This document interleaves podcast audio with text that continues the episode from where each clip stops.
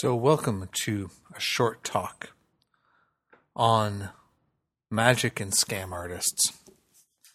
I wanted to record this because uh, I've been hearing some stuff that makes me kind of sad uh, for people and their circumstances uh, in my orbits lately. And uh, a lot of it has to do with the fact that, unfortunately, there are a bunch of people around town or online who are uh, seriously taking advantage uh, and just outright scamming people about stuff. And a lot of it has to do with uh, magic and spell work and curses and all of these kinds of things. And to be honest, the topic of curses has been something that I really have been sort of hankering to find a good guest to have a really considered conversation about it. But in the meantime, I want to kind of throw it some red flags for people if you're seeing a reader and these things uh, come up. Uh, I really want you to sort of consider stepping back and you know looking for what what could be a better opinion or another opinion before you decide, right? And um, you know, a lot of these people uh, come in and they you go in and you know they're doing their reading and they get to the point where they've figured out what is the thing that you're just dying to have and can't live without, right? And a lot of it that has to do with love or money most of the time, right? And we all know we have our things that we need to work on and that we, we struggle with, right? No, I feel like nobody's going to love me.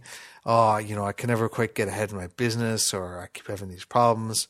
And, you know, then of course, our negative mind steps in and says, and that's going to be the rest of your life, right? And these people, uh, you know, pick up on that because they're very skilled at it. And they pick up on it because they uh, often use techniques known as cold reading, which is a way of asking uh, questions or making generic statements that people really identify with and feel that more has been revealed than it has been. Uh, and and then it, you know, they capitalize on that. They zero in on it and they start doubling down on it. And so, you know, one of the things to really look for is is ask yourself this question if someone says to you, "Hey, you know, you've got this curse on you and you're really to uh, struggle to find love." For example. Well, number 1, what what is going on in your love life, right? Are you making bad choices? Are you uh, struggling to be honest? Have you been caught in a pattern? Do you have a bunch of uh, hard stuff or trauma in your background that you're continuing to carry forward? Right? Um, you know what's what's going on there, right? And number two, who would have cursed you? Who do you know, or who in what orbits do you travel, where people are actively doing magic to each other at that level? And, you know, on the one hand, it might be easy enough to say, well, you know, I hang out with some pagans or some witches or, you know, whomever, and they could do these things. But I can tell you that after uh, reading for a long time in the Caribbean communities uh, and in the pagan and, and, sort of witch communities, uh, both in Toronto and sort of online, the reality is, in my experience, very few people have the oomph to actually make these kinds of things happen, right? And you know, I, I don't mean to put anyone down or, or make fun of people, but you know, it's often the case that the louder somebody is about that stuff, uh, the less likely that is to actually really be working or be the case. So, you know, so there's point two, right? Uh, are are you in spaces where people are actively working magic in those kinds of ways? And if you're not, where would you have run into this? How would this have happened? Right? So that's the second question, the second thing to look at. The third thing to look at is the minute that people start isolating you, is the minute that you should really consider stepping away from that person. Well, you better not see any other people for the next three weeks or month, or you can't work with me with anybody else, and you're never going to find anybody else who's going to make this go away uh, you know, this kind of emotional blackmail and isolation is a real hallmark of uh, manipulators and abusive behavior. And so, you know, if you're working with somebody and and they're offering to help you spiritually, and yet they're telling you not to talk about their work with anybody else and not to um, you know be around other readers or to get a second opinion it's really a big red flag right uh, and number th- the the fourth thing that i think is a real uh, tricky thing to be mindful of is people will highlight the fact that people need something tremendously difficult or tremendously expensive as part of this, right?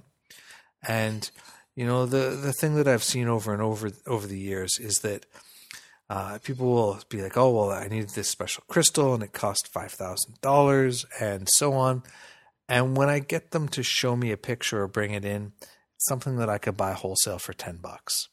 So, you know, really, if someone's offering you a magical solution, and they they you know ask to see what they're going to use, and then go and Google what it costs and see what the difference in that is and ask them what's you know what is the amount of this difference in money for right especially if they're framing the material costs as being quite high if they're not run away from that person real quick okay and then you know the other things you want to look for is if it doesn't work what do you do then, right?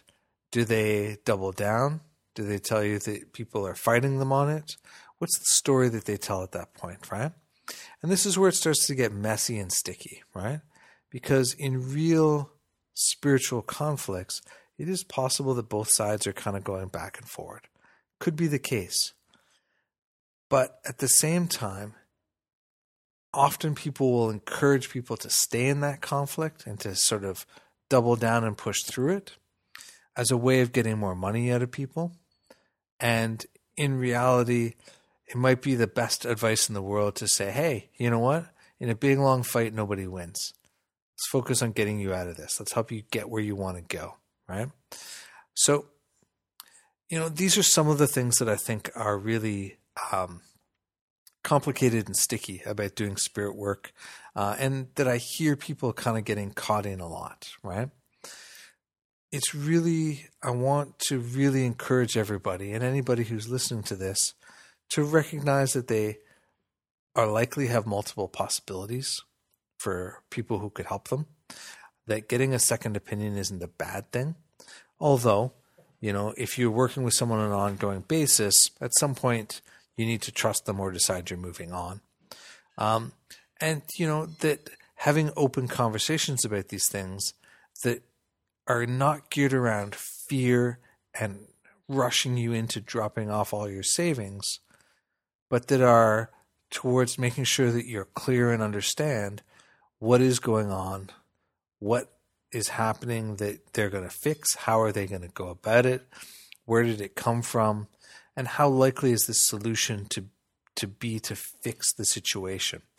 You know, as one of my godparents used to love to say, only God is perfect. All the rest of us are just human. Um, and and that's why we should be able to say, well, I think it's like seventy five percent likely. You know, and anybody who's tells you that everything they do is hundred percent accurate or hundred percent effective, um, you know, for me that's a deal breaker right there. So I don't want anybody to be dissuaded from engaging in spirit work or even hiring people to do spirit work for them. I think it's tremendously valuable. And I think that it can really accomplish a lot of things. And maybe I'll share some of that in a future post. But I've been hearing a lot of people getting ripped off for quite sizable chunks of money.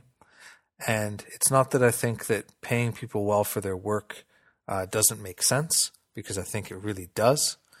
Um, but I think that the challenges, the behaviors, and the fear mongering and the manipulations that are involved, that are really just con men uh, ripping people off of their money. So, uh, if you want to know more about cold reading, please check the link I have in the show notes to a wonderful piece that Mary Greer wrote a few years back. And if you ever need a second opinion on this kind of stuff, uh, with no obligation for anything from me, I'm always happy to be a reality check uh, for this kind of stuff, just drop me a line or book an appointment. If you enjoyed this short talk, Uh, you can find a lot more of these kinds of things and new ones uh, every month on the Patreon.